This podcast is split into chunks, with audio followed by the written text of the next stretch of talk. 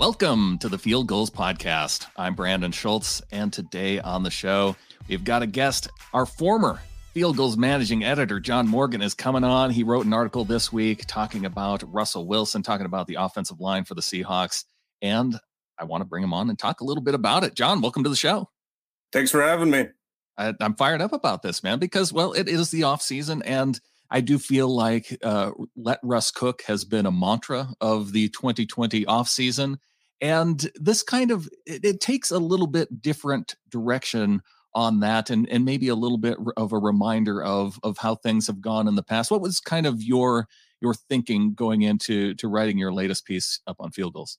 well like a lot of people i think that the uh the future of the seahawks the the future potential contention for the seahawks the the hope that they can uh reopen their window of contention depends mostly on Russell Wilson and the ability to increase the volume of the passing attack because they are so efficient. They're such an efficient passing attack, really one of the most efficient, and for years running, but they're also uh, very stingy. They seem to depend so much on the uh, tactical and strategic importance of the run to be able to pass. So I thought, okay, you know, I, I didn't know. I was really more than anything, I was curious. I've been kind of checked out. I haven't really been as engaged with the Seahawks as I usually am. And I thought, okay, I'm going to sit down. I think a lot of people agree that if we could, if if there was some way to enable Russell Wilson to pass more frequently, then that would help the Seahawks uh, play better. And at the same time, not to be pessimistic, but I don't see any reason to think that the defense is going to make a sudden leap.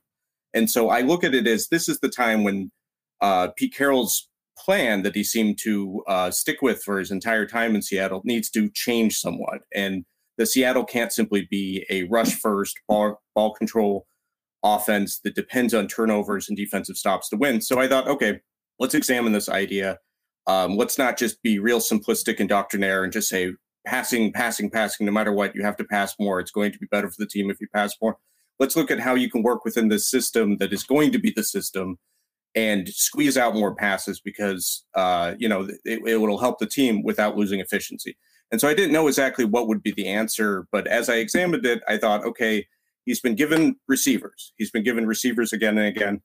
Uh, and he's been given a certain amount of protection on the blind side. Seattle's had pretty good left tackles, mm-hmm. um, but he's he's never been given strong protection on the right side. And I thought maybe this is the time with him, you know, entering into his 30s, he's clearly not the scrambler he used to be, or at least, you know, as far as um, rushing. I think that he's still very evasive and can still pull out a pass while scrambling. Uh, but I think this is the time to start protecting him and shift away from the the offensive style that they have really stuck with for his entire career. So, do you feel like that shift has been starting? Because one of the things I, I felt like going into this offseason with free agency, there wasn't an insignificant amount of money that you could spend on the offense and defensive line. And it just seemed like going into this year, yeah, you had Clowney, you had Reed that were going to be free agents. There was a lot of really when you looked at the team and the uh, the free agents that were leaving, there were so many on the defensive line, but there's also so many needs on the offensive line, and it does seem that they have addressed it in terms of volume, but addressing it in terms of quality, it's that's going to be something that we just kind of have to wait and see, I guess. Yeah, I agree completely. Um, I think the Seahawks organization is aware that offensive linemen often peak later in their careers. They often simply break out later in their careers and are not as good when they're young. And so while a lot of people have wanted Seattle to draft heavily towards offensive line, I think often what happens is that you end up getting that player's worst years and then you see him leave in free agency and you don't necessarily have as much to show. Whereas like a position that's relatively less valuable like running back, you can justify drafting early to an extent because you say, this is a guy who's probably going to be as good as they're ever going to be in the first five years. And that's exactly when we're going to have team control over him. And so I know that it's kind of a difficult problem to actually fix. People often just kind of seem to want the solution rather than have a plan for how to uh, achieve that solution because it's hard to draft guys. It's hard to draft guys and expect them to be able to contribute right away. Um, and it's of course incredibly expensive to go out into free agency and try to get a, a, premier offensive lineman. I like the idea that they seem like they're bringing in a lot of different players and hoping that Solari is going to be able to shape them, and that we're going to see some of these, uh, you know, some of these late career breakouts, or it's more like middle career breakout, I guess. And so I think there's certainly a, a good thinking behind it, but I think we also have to accept that it may not work out. It's a it's a bunch of relatively low probability chances that these guys are going to significantly improve their performance. And if you have a lot of low prob- probability, you have the potential to have a higher probability in aggregate. But if there's a, you know, if if Seattle is able to get a good right tackle this year, someone they can stick with, that'll be great. If Seattle's able to get a good center this year, I think that'll be great. I have a lot of hope for Damien Lewis. I think he's a kind of plug and play player like we haven't seen in a while. Um, you know, it's just not not typical of the Seahawks drafting more like a bygone era like Tim Ruskell would draft guys who had the lower ceiling but were able to play right away. I think Damien Lewis is, could be that kind of player. Um, but I think to some extent, Seattle just needs to start accepting that if they're not pass protecting on the right side, on the front side, Russell Wilson's not going to be able to counter as easily anymore by scrambling away when the pressure comes at him from that side. Well, I guess that kind of goes into some of the criticism that a lot of fans have had just over the past years, too, in terms of the type of offensive linemen they go out and get. Because you look at Germain Ifedi, you look at DJ Fluker, uh, and even Justin Britt to an extent, you know, these were were guys for the most part that excelled more in the run game than in the pass game you know whether or not Brandon Shell is that much better than Germain Ifedi or or Jamarco Jones or whoever ends up being at right tackle. You know, if BJ Finney, if he comes in and is able to be a little bit better at pass blocking than Justin Britt was, you know, it's it's the the idea of going toward guys I think that are maybe a little bit better at pass blocking because Russell Wilson is the strength of the team. Yeah, I think that um, for quite a few years, the Seahawks essentially said Russell Wilson is always going to be somewhat sack prone because he sa- takes such deep drops and he's so inclined to break the pocket. But what you get out of that is a quarterback who is so dangerous as a runner that he's almost he almost has a built-in play action effect where you can draw on the underneath defense and you can get these hugely valuable plays. And so every single time a pass rusher might come from the front side, especially if they go wide, they have to risk the possibility that Wilson's going to break containment that way and then, you know, he's electric. And so Seattle has thought what we need most out of this this right side of the offensive line is really good push for the run game. And by running frequently and then picking our times to pass, we'll be able to limit the overall abuse that Russell Wilson suffers while having a, you know, on balance, highly effective offense. Even if the run game seems to be losing value, it has tactical significance. But you know, one of the real um, strong comps that I think I see in where Russell Wilson's going and the potential for this to fall apart if if you know the Seahawks don't adjust to how he's adjusting is John Elway. Uh, in 1992, John Elway had his worst season, basically, of his career, other than maybe his rookie year, and it was it was exactly around the time when you would expect John Elway to transition from this phenomenal athlete who could basically get by on just his gifts to someone who had to really be a quarterback who could really read defenses and do the right thing. And after that year, after 92, they they fired the head coach, even though it's Dan Reeves. You know, Dan Reeves was very respected at that time. And they also brought in a future Hall of Fame left tackle and Gary Zimmerman. And after that time, Elway's career really took off. And I think that Wilson's kind of in that transition phase because he's the best quarterback he's ever been. I mean, anyone who watches him, you can see everything that he does, he's doing better. His pre snaps reads are better. His ability to read after the snap is the best it's ever been. Um, he's got wonderful touch. He's even improved his short passing. He's actually become a really excellent short passer, but Seahawks have not had the receivers to show that. But I mean, the way he can lead, the way he can see holes in the zone or weaknesses in the man coverage, he's really the best quarterback he's ever been. And I think to uh, to create more opportunities for him to pass, Seattle needs to move away from that idea that they had that they don't need to protect on the right side. That if pass rush comes from the right side, he's just going to be able to break contain and do something electric I think he needs to be given the the opportunity to be more of a pocket passer. And I think that the timing is perfect. You know, um, it's easy to be critical of what Seattle has done up to this point as far as protecting Russell Wilson, but he's on his way to the Hall of Fame. And, you know, he's not an automaton that can be kind of occupied like people, I think, do in their heads, like it's Madden football or something like that. He is a person, he has his needs, he has his strengths. And the coaches have, I think, to the best of their ability, matched his strengths to the weaknesses of the offense so that they, you know, so that you get kind of a happy middle where he's counteracting some of these uh, some of these weaknesses. But I think we're getting a point where he cannot be counted on to lift up uh, a faulty pass blocking offensive line on the right side anymore. I think that he's going to potentially get injured. He may play through that injury in a reduced form or what have you. Lots of quarterbacks, lots of players are consistently healthy until they're not.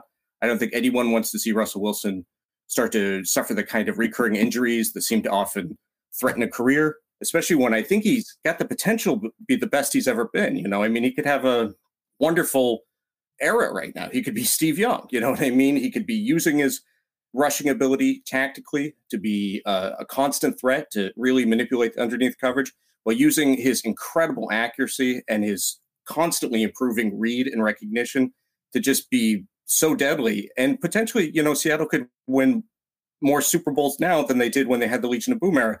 But the, the possibility that they're going to recreate that level of defense is so low, not just simply because there's not necessarily that talent on the roster right now, but simply because it's very hard to field an elite defense. Whereas Wilson, being part of an elite offense, is relatively high.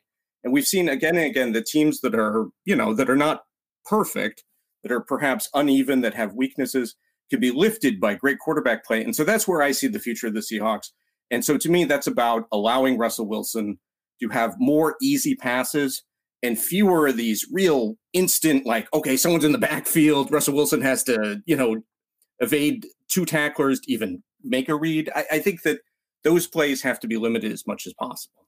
I am kind of curious where you come out on this though, because when I think of Russell Wilson and easy passes, you know, it's easy to think back to that great run that he had at the end of 2015 and where it just seemed like, you know, he was getting rid of the ball, he was making big plays, and then that somehow went away. And I I wonder if that was more of Russell Wilson going through a period of of growth in his game or, or trying something different versus I do wonder if those short passes are kind of opposite of what both Russell Wilson and Pete Carroll like to do. It, it, seems like they like to look for, and I don't, and I don't even know if it's one or the other. If it's Pete Carroll that likes to look for these big plays, or if it's Russell Wilson, or maybe a combination of both.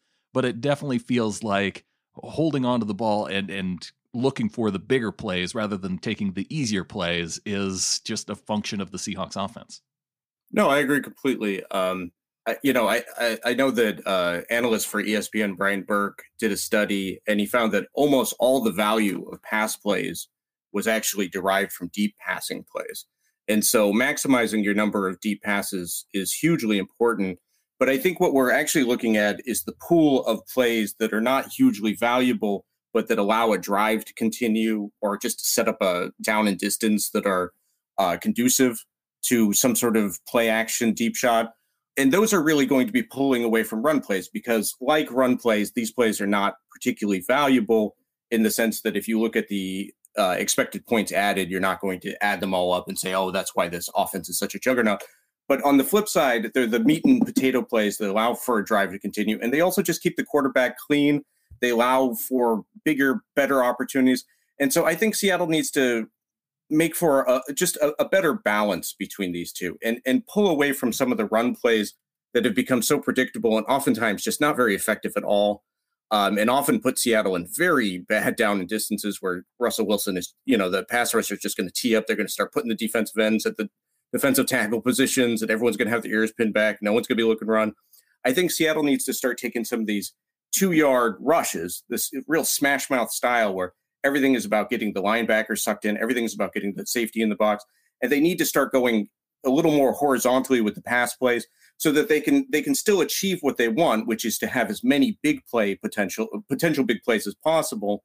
But at the same time, they're they're taking away some of these really low value run plays that I, I, I think that Russell Wilson has reached a level as a quarterback that he could derive more value from these short passes than Seattle can derive from just running right into a stack box every time. And I do think that that kind of shift, you know, looking at some of the stats that you pointed out in your article, is that you know, Russell Wilson's sack percentage when he hold when he he gets rid of the ball with two and a half seconds or less.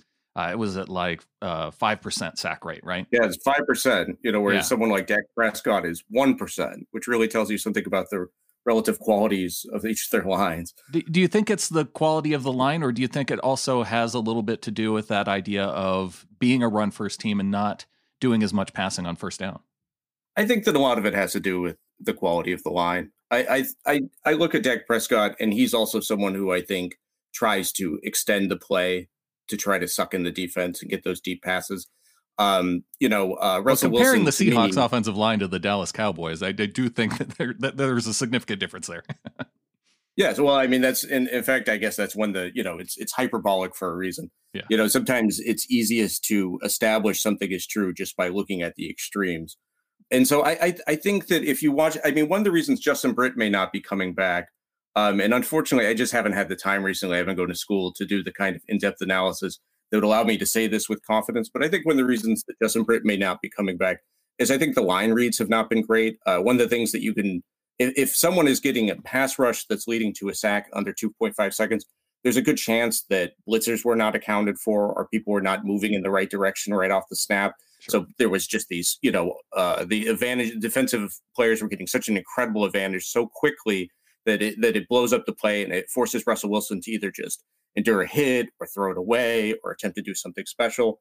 Um, so I, I, think that's the easiest place to try to find opportunities for Wilson to both throw more frequently and also remove the abuse he's taking. Because a lot of the limiting factor of passing the ball more is that you're endangering your quarterback. And, you know, with a few examples uh, notwithstanding, for most teams, losing your quarterback is losing your season. And I think that's probably the truth with Seattle. I mean, there's such a huge difference in quality between Russell Wilson and Geno Smith. So yeah, I think that I think that it, it isn't really just Russell Wilson's style. I do think it is Russell Wilson's style to always take quite a few sacks. I mean, he's on his way to be the all-time most sacked quarterback in history. And I think that he may, if he's very successful, get that stat. But these 40 plus sack seasons, these 50 plus hit seasons that he enters every single year, if that could be 30 plus, if that could be 30 plus hits, all of a sudden you're talking about a fresher quarterback who's much less likely to be hurt. And I think it's just a matter of making sure those line reads are in place so you're not getting that instant pressure and making sure that you're not creating liabilities on the offensive line just so that you can advance the run game. I think that's an unworthy trade off. It made more sense when Wilson was so evasive that he could, you know, take a completely blown block and turn it into a touchdown. Right. Um, but I don't expect him doing that as much anymore. And I don't think we should want him to do that as much anymore because it's dangerous.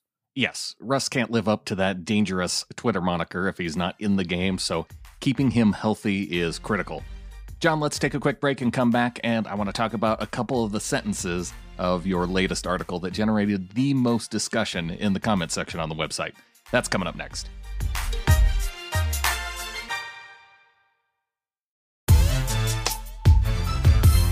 Talking to John Morgan, former managing editor at Field Gulls. When you look at the the sack rate, you know, going back to that and being five percent under two and a half seconds, and seeing that it jumped to twelve and a half percent uh, if he holds onto the ball more than two and a half seconds. I, I know it's natural for sack percentage to go up the longer a quarterback holds onto the ball, but I'm kind of curious of where that twelve and a half percent compares to the rest of the league. You know, I don't have that in front of me. Okay. I was really just da- data mining. Um, I could bring up a few names, and I'm sure it's higher. Yeah. Uh, just that, just simply looking at splits and knowing how few people had uh, even a number as high as five percent in under 2.5 seconds, you can logically infer that something as high as over 12, you know, over 10 percent on uh, 2.5 plus is probably very rare. But it's true, you know, once you're holding the ball longer, offensive linemen often are taught simply to drop their block to some extent and become more like a basketball pick because the officials are up, they're looking for holds, and you know everything's going to be negated if you get a hold in there. And so, yeah, I'm sure that sack numbers absolutely surge once you've held the ball that long. And, uh, you know, Seattle builds its offense around a lot of these very slow developing plays that use a lot of max protect. And so it's not too surprising. And if you look at the average depth of Russell Wilson's sack, you also see something that's probably indicative of him being, you know, holding onto the ball very long, looking for some sort of shot deep. But it's my opinion that you don't want to necessarily worry about these plays, these very high variance plays that may lead to some sort of big sack, but may also lead to some sort of big gain, because that's fundamental to Russell Wilson's game. But I don't think any quarterback built their game around having pressure in their face in under 2.5 seconds. And so to me, that's that's where there's this room for improvement. It doesn't require the system to be thrown out. It doesn't require Seattle to, you know, just get tremendously lucky when it comes to adding personnel. It just requires Seattle to look at the the kind of offense they've built and accept that as Russell Wilson is improving in some ways, he's he's becoming worse in other ways. He's not as he's not as dynamic as a rusher. He's not as evasive as he used to be. And so they could just ignore that and try to consistently say it. Let's try to regain that, you know, let's reclaim that magic of years past. Or they can adjust to it. And I think if they adjust to it and they really bolster the you know the blocking on the right side and uh and really the line reads and you know again i'm guessing because i don't know i don't want to defame justin Britt. maybe he was exceptional at it and i just am wrong but i think it's very possible that seattle could squeeze out quite a few more passes if they're just not getting all these cheap hits and russell wilson isn't enduring all this you know all this physical this physical toll that is you know i i he, he is clearly superhuman in many ways but i don't ever count on anyone to beat age. And quarterbacks who are thriving late in their careers are not typically quarterbacks who are scramblers. Uh, scramblers tend to burn bright and burn fast and burn out quickly early in their career.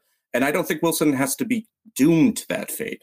But I think that requires Seattle's, you know, the brain trust, the, the the people making the decisions both about how they run their offense and also who plays in which positions on the offense they need to start being open to that. I mean, when I mentioned Elway, I think one of the reasons that I mentioned him is that after 92, Dan Reeves was fired, you know, and, and that's how fast things happen in the in the NFL. And I think that if we have a really bad season where the defense is in some sort of middling state where it's it's nothing like the kind of defense that can carry a sluggardly offense and Seattle's still just rushing on first down and second down into stacked boxes and depending on Wilson to do magical stuff, I think that could fall apart real quickly. And so I think this really is the time for Seattle to, and this is sometimes hard to do, but for Seattle to maintain the same basic people they have making decisions, and yet for them to change their approach radically.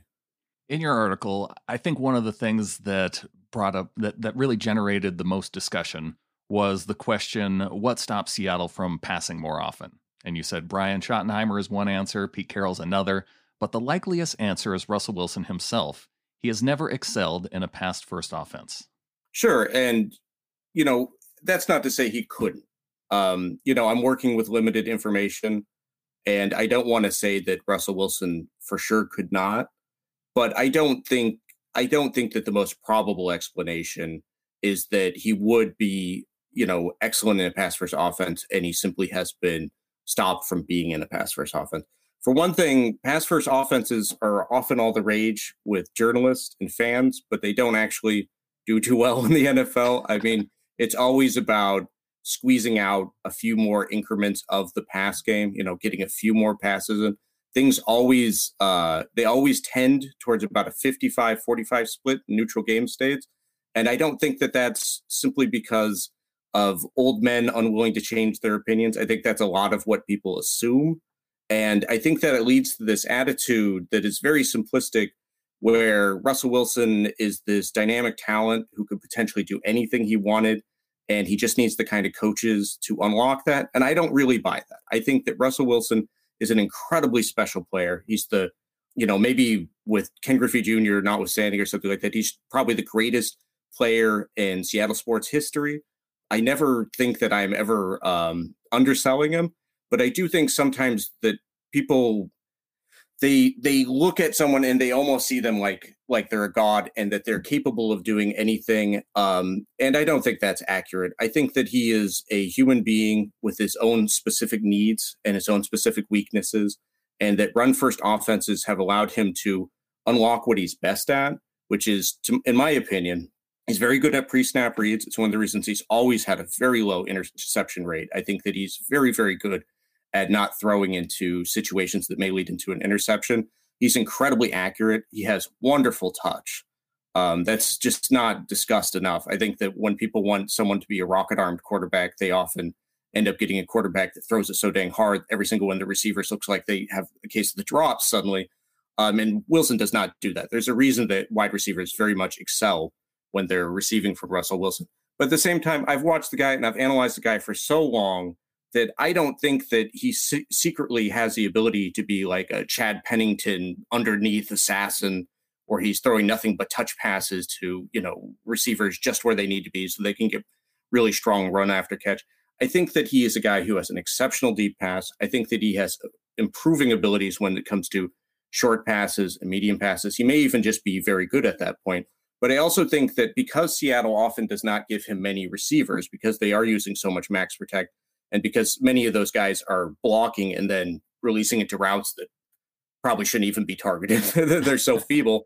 Um, I think that I think that he needs something that allows him to do what he's best at. And I don't think it's just a coincidence that he's had his best years in offenses where they want lots of runs and lots of downfield passing because to me that unlocks both his his greatest strength but also allows him to play away from those things that might not be his greatest strengths. Part of me wonders if in that those first couple weeks of 2018 if we were maybe robbed from seeing more of that in the 2018 season because that was Brian Schottenheimer's first year you come out those first two games you had at the Denver Broncos, at the Chicago Bears, and those were two of the games where I remember them being very pass heavy. They lost both of those games. But I also think back to those games, and you're going up against Von Miller in his prime, week one in Denver, and then week two against Khalil Mack. And it, when I think about that going up against the Seahawks offensive line, I think that it, by passing more in those situations, maybe they were doomed to fail uh, if that was their game plan going into those two games. Yeah, I think you know I know exactly what you're talking about. Um, there was all the all the media afterwards talking about how um, Seattle had lost its way. I think the coaches themselves were saying as much that they need to establish the run.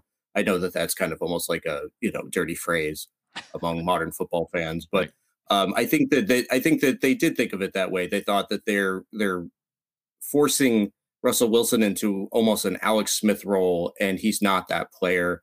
You know, and they they were turning him into something that's worse than a game manager in a lot of ways, where they were turning him to someone who was just you know scattering the ball to low value targets and taking a ton of hits. And so I think it is possible that they have been kind of reactionary. The Seahawks coaches have been kind of reactionary and turned away from that too strongly.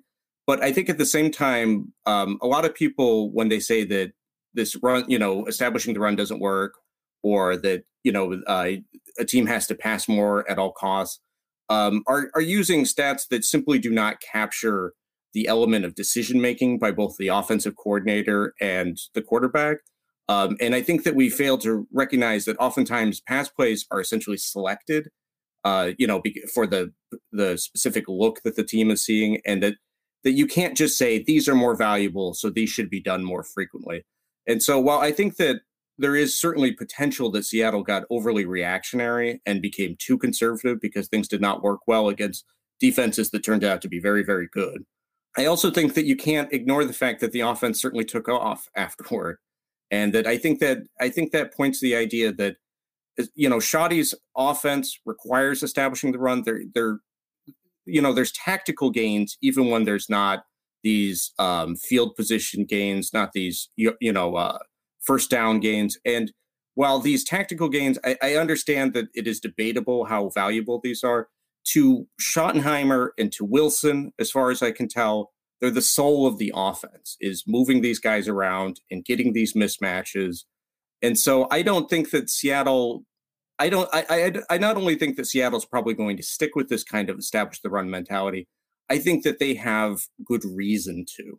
And while if it was a completely different offensive coordinator, if his, you know, if his father wasn't Marty Schottenheimer, which I think it, you know, for people who are big time football fans, that was really triggering that they would go after, you know, Marty Schottenheimer's son to actually run the offense of all things. Uh-huh. Um, I, I think that there is a there's a method to it. I think that if Seattle were to completely rebuild, and you know, that might be sooner than we think. I mean, I cross my fingers. I don't want that to happen.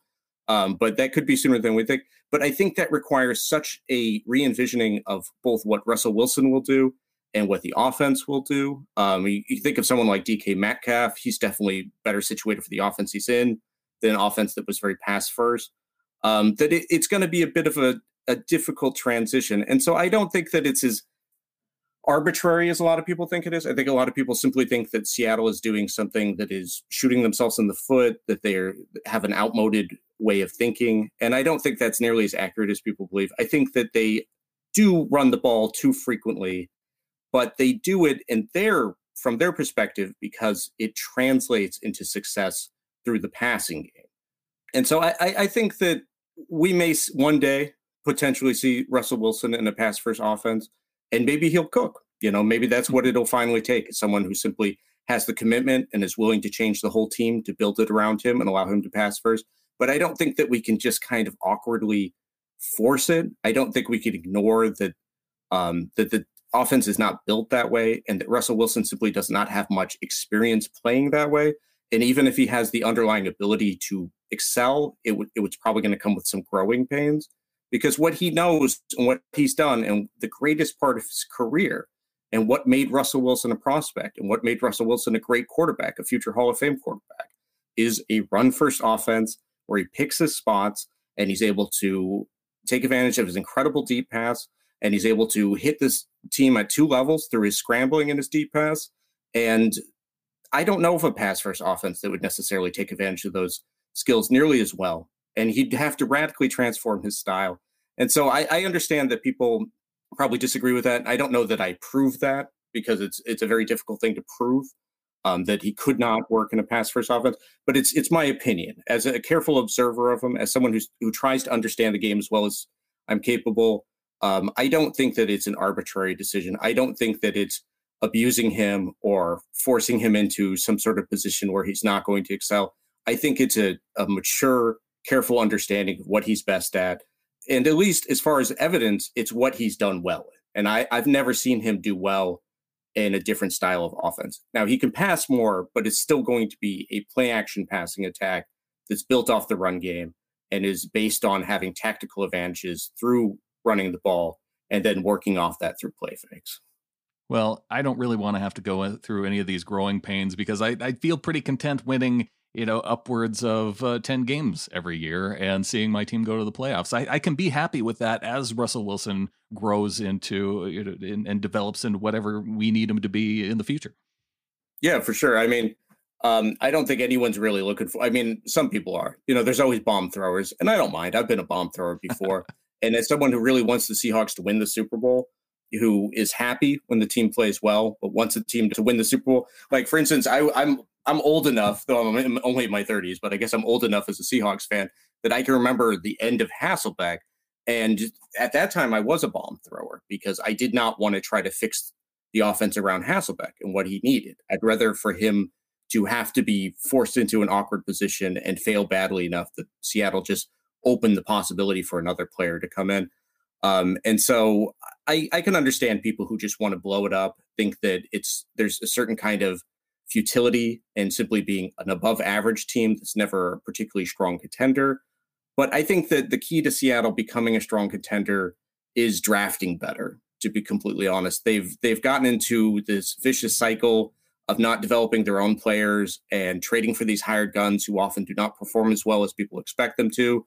They certainly don't necessarily lift the unit that they're added to. So maybe it's not necessarily their fault, but just that one player does not typically lift a whole unit by themselves.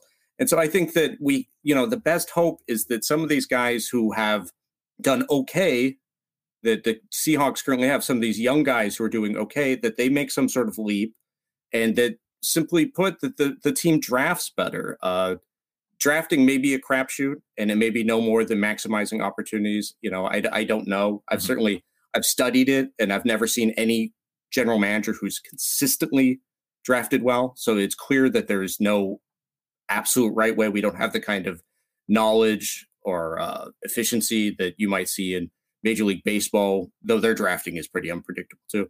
But but my point is, as I'm rambling, is simply that I, I don't see the team as needing some sort of um, change to their system to get over the hump. I think that the system, as long as it's producing an offense that's performing in the top 10, is about maximizing and tweaking and improving and keeping that going and keeping Wilson healthy and adding to that as it gets better and better and squeezing out more valuable plays, more pass plays, and then just drafting well enough that the it's a complete team. Uh, I know Mookie has certainly made a point of it, but the special teams has not contributed to Seattle winning in right. so long that I actually don't really know the last time Seattle special teams was good. And stuff like that, when you're a team that's trying, you know, you've got that franchise quarterback, you need some sort of wild card to get over the hump. I think about Bob Sanders for the Colts and he had just that fantastic playoff run that seemed to help the. I mean, that was integral to the Colts winning the Super Bowl. Mm-hmm. And so, little funny, hard to expect factors like that are so important. And Seattle hasn't had anything like that happen to them in so long because they haven't had, other than Metcalf, I guess, and Lockett to an extent. The Lockett took a little while to get going. They haven't had that like real that that rookie who just you know hits the ground running and and looks like a pro and is just so special. And I want them to be able to find that guy again because it seemed like for a while they were the best in the league. I mean, I think that you could empirically prove that they were the very best in the league at drafting, and that was the that was the beginning of what looked like could be a dynasty. I mean, I thought it was a dynasty. I thought they had everything in them to be a dynasty, but they haven't done that in so long, and they've had so many players come and go. Not just not making an impact in Seattle, but not making an impact in the league. And so, to me, that's what it'll take. And like you said, it's not about ditching the team that is capable of winning 10 plus every year. It's about building on that. And so I don't I don't see any reason for there to be radical change other than maybe in their talent evaluation. Well, John, before you get on out of here, I, have kept you, I think, uh, longer than I planned to already. I, I know I had questions. I, I, thought about getting into Quinton Dunbar because, you know, that's a whole huge story. But uh, before. Oh, how, what's how, there to say? Oh, what's there to say? There's so much to say. That's the strangest story yeah. of the offseason. But I, yeah. I'm, I'm kind of curious of what uh, what you see just as far as an outlook on the 2020 uh, Seahawks team. Oh my gosh. Um, so I am an optimist in most regards. I think that it's better to be disappointed than to disappoint yourself through pessimism in advance. But at the same time, I'm very worried about this defense.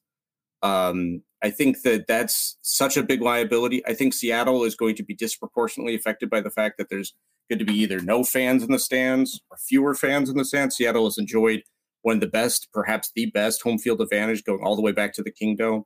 And so if if anyone was a careful observer of the LA Chargers last year, where they essentially had no home field advantage and the fans were actively rooting for the competing team each week, I think that you can really see how that dispirits a team. And Seattle also builds around it because they want to jump off the snap, and that depends on crowd noise to an extent. So I'm very, I, I would say I'm cautiously optimistic. And my optimism builds on the fact that Russell Wilson's so good. And when you have a top quarterback, you should be thinking playoffs every year. But the caution, the part of me that is pessimistic, is not a little bit pessimistic. I think that there is a certain and perhaps distressingly high probability that this team will collapse when you are building through young talent, but you're not developing young talent. Oftentimes, you'll hit that season where you just get bad injury luck, and some of those players that you're hoping would take off actually have a step back. Um, and you mentioned Quinton Dunbar, and um, that's that's a potentially huge loss because Seattle seemed to want to fix their secondary. And at this point, I, I think that best they're going to hope for the best version of their 2019 secondary, which was not particularly strong. And so I think there's a lot of risk in there. I think it's one of those years where um, playoffs should be expected. I think that there's some small possibility if Seattle's offense really takes off that they're a contender, though I don't necessarily see that this year. Um, and I think there's a distressingly high possibility that this is the collapse here, where a lot of stuff that they have um, failed to do well is going to really show itself. And maybe that'll be for the best in the long run. I never want a year like that. I mean, I watch every single dang game, and it's simply not fun to, to watch your team lose. I think there's some sort of hormonal change that has been studied that shows that a person's testosterone declines and all these despairing things happen. Um, so I certainly don't want it, but I, I, don't think we can ignore the fact that this draft class may not contribute much. I have hopes for Damien Lewis, but a lot of the other guys are are more like projects with very little time to have that, you know, to actually improve. Um, and the last few draft classes have left so many potential weaknesses that if they're stressed through injury or just bad luck, you know, football is very dependent on luck, especially because of turnovers, that the team could kind of fold. I mean, I'm not saying four and 12, but uh, for me anyway, seven and nine would be excruciating. And uh, I, I, think that every team has a little bit of every team in the NFL every year has a little bit of seven and nine in because of just how unpredictable it is and how much injuries play a part. So I guess my outlook is uh, guardedly optimistic. My optimism is not sky high and my pessimism is nagging. I, I, feel like you were almost about to take us out on a really down note there, John. So I'm, I'm, I'm glad we didn't go there fully, but we explored it. Yeah. Sorry about that. no, no, it's fine. He's John Morgan, check out his article up on Field Gulls. Uh, look for the box titled Russell Wilson passing more. It depends on him getting hit less. It's up fieldgulls.com. Check it out. John, thanks for coming on the show. Yeah, thank you so much. It's uh it's a real pleasure. Anytime I get to talk Hawks, that's fun. Thanks again to John for coming on the show. A lot of recent news that we didn't get to touch on, but it's all up at fieldgulls.com. Chris Jones of the Chiefs was a player that many fans were looking at as a potential trade target for the Seahawks, knowing that the Chiefs just signed their quarterback to a long term deal, big money deal. They were also able to get their big defensive tackle under contract, Chris Jones, a long term deal ahead of the deadline for franchise tag players.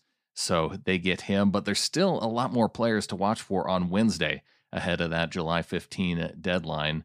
Dak Prescott of the Cowboys, probably the biggest name on that list. Derrick Henry, running back for the Titans, also on there. AJ Green of the Bengals. Brandon Scherff of Washington. And we didn't get to that news either. Washington retiring their former team name, and we will be watching to see what that becomes in the next few weeks.